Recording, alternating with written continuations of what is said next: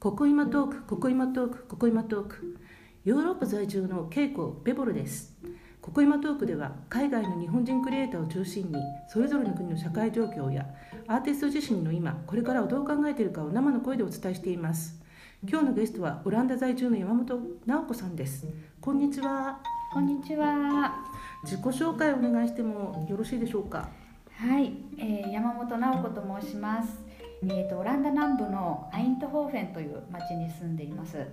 えー現在は2人の子供を育てながら、えー、とライターをしていまして、えー、とネットとか雑誌とかあと自分でやってるのが YouTube ポッドキャストなどで、えーオランダの生活それから教育イノベーションなどについてお伝えしています。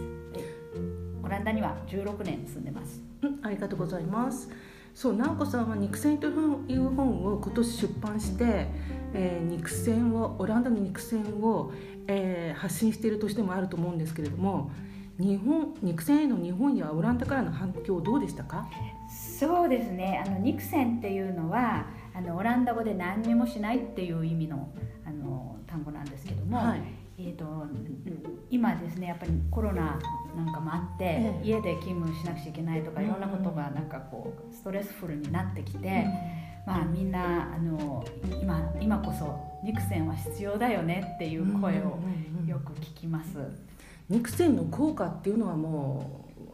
もうちょっと言ってもらってもいいですか、あそうですね、えーとまあ、ニクセンはだから何もしないっていうことで、まあ、典型的なこことはあの窓の外を眺めてぼーっとしたり、音楽を聴きながらぼーっとしたりとか、あとはそうですね、まあ、散歩しながら頭の中を空っぽにするなんていうのもあの肉線なんですけどもオランダ人散歩するの好きですよね。そうそうそうそう。森の中をねええしょっちゅう散歩してますけど、うん。まあ、森と言わず、まあ、どこでもいいんですけれども、うんうん。まあ、散歩も肉線になるってその肉線はじゃあどうしていいかっていうとはい。あの肉線をすると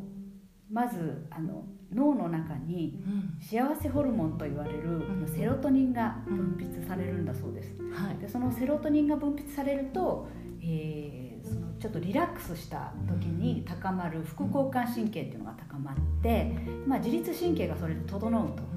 でその自律神経っていうのは私たちのあの心臓とかあのい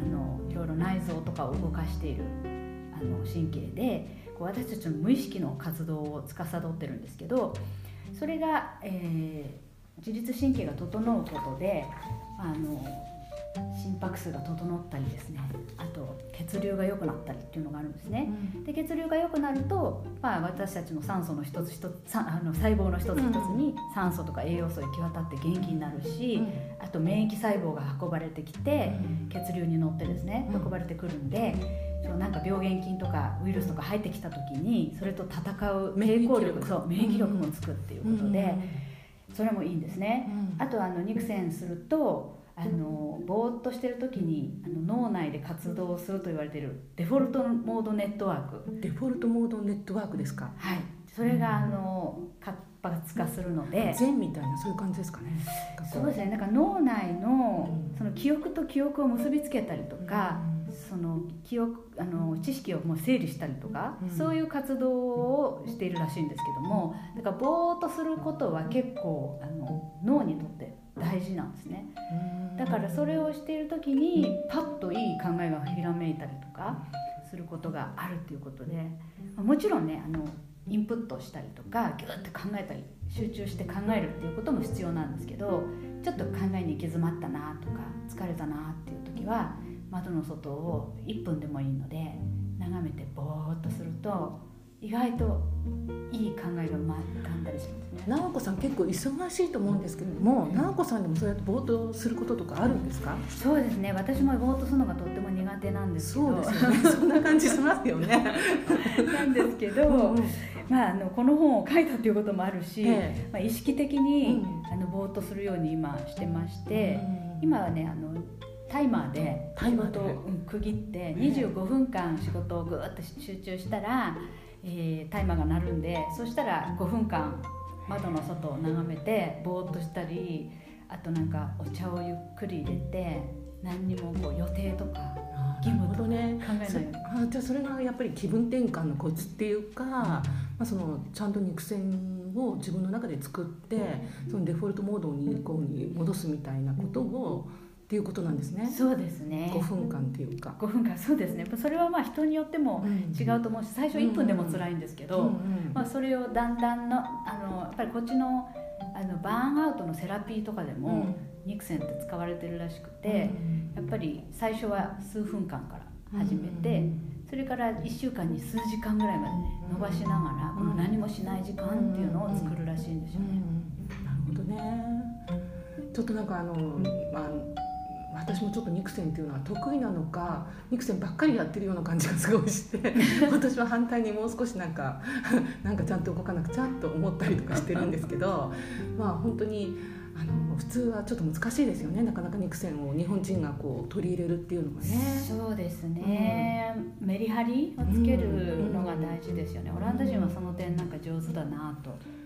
オランダ人は旅行とかとにかく好きですよね。そうですね、うん、そのために生きてるそうですよね。今回のなんかオランダのあのコロナ禍においてもあのロイヤルファミリーも旅行しちゃいましたよね。そうですよね、今もねなんかあの、こと、今目下、うん、みんなが気にしてるのがクリスマス何人人が集まれるかっていう。そうなんですよね。ちょっと私も探したんだけどよく分からなかったんですけど、うん、あれはいつ分かるんですかね？あれ今日の夜。今日ですか、うん、今日の夜分かるんだけどでもなんか多分、うん、今の状況からするともう7000人ぐらいいってるんですよね、もう感染者が、そうですね。またちょっと増えてきましたよね。そう、だからもう多分大勢では集まれないだろうっていうことで、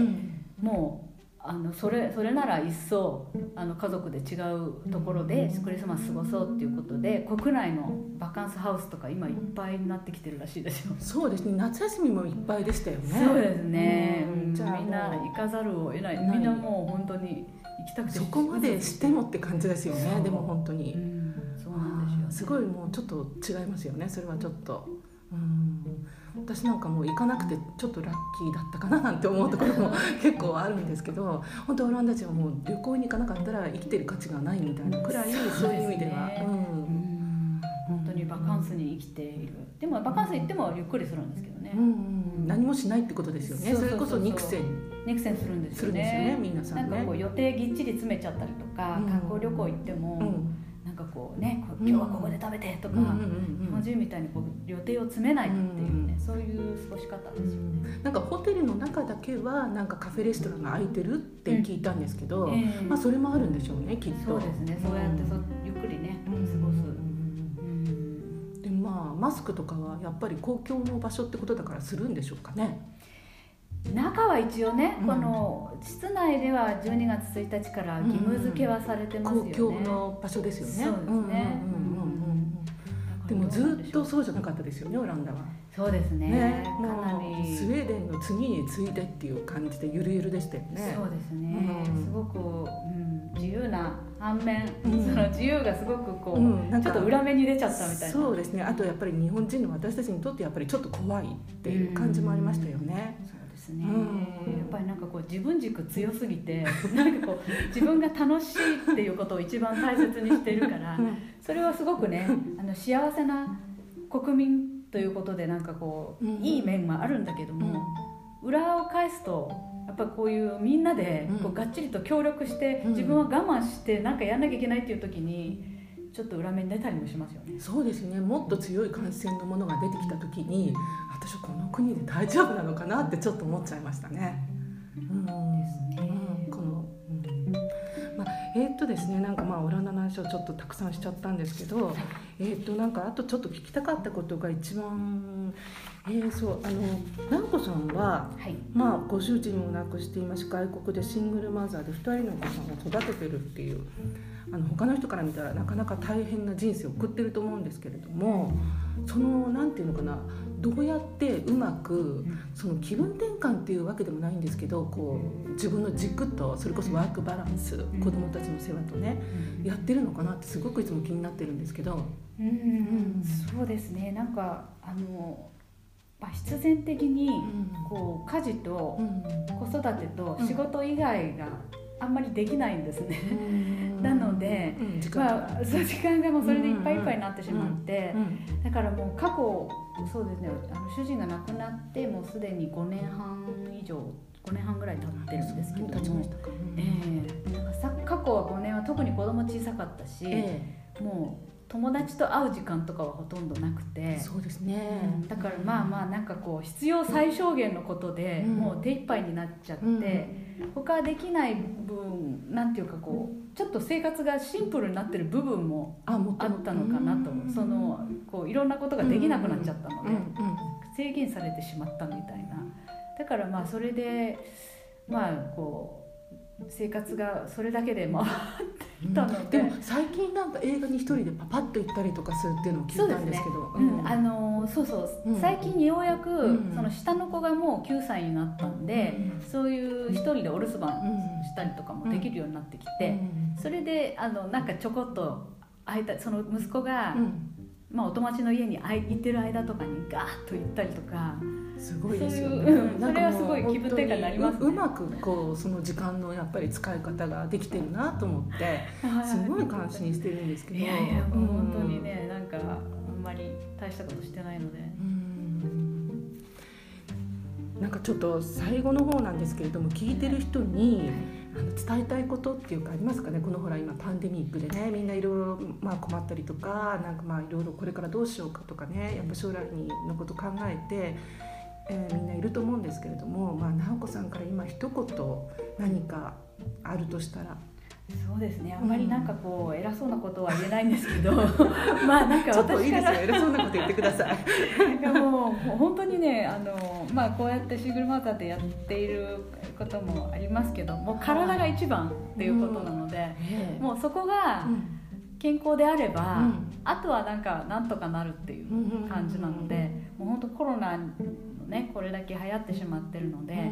本当に免疫力をね高めることが一番かなと思いますので、皆さん本当にこの冬をぜひあの体を大切にして乗り切ってください。やっぱり免疫をた免疫をこう高めるためには肉鮮そうですねとか その睡眠をちゃんと取るとかそうですね。まあ、ビタミン C 飲むとかそういうことですよね。そうですね。やっぱり、もうん健康が一番って健。康一番、肉鮮しながら免疫力をサバイバルそうです。一番は健康。はい。はい、ありがとうございました。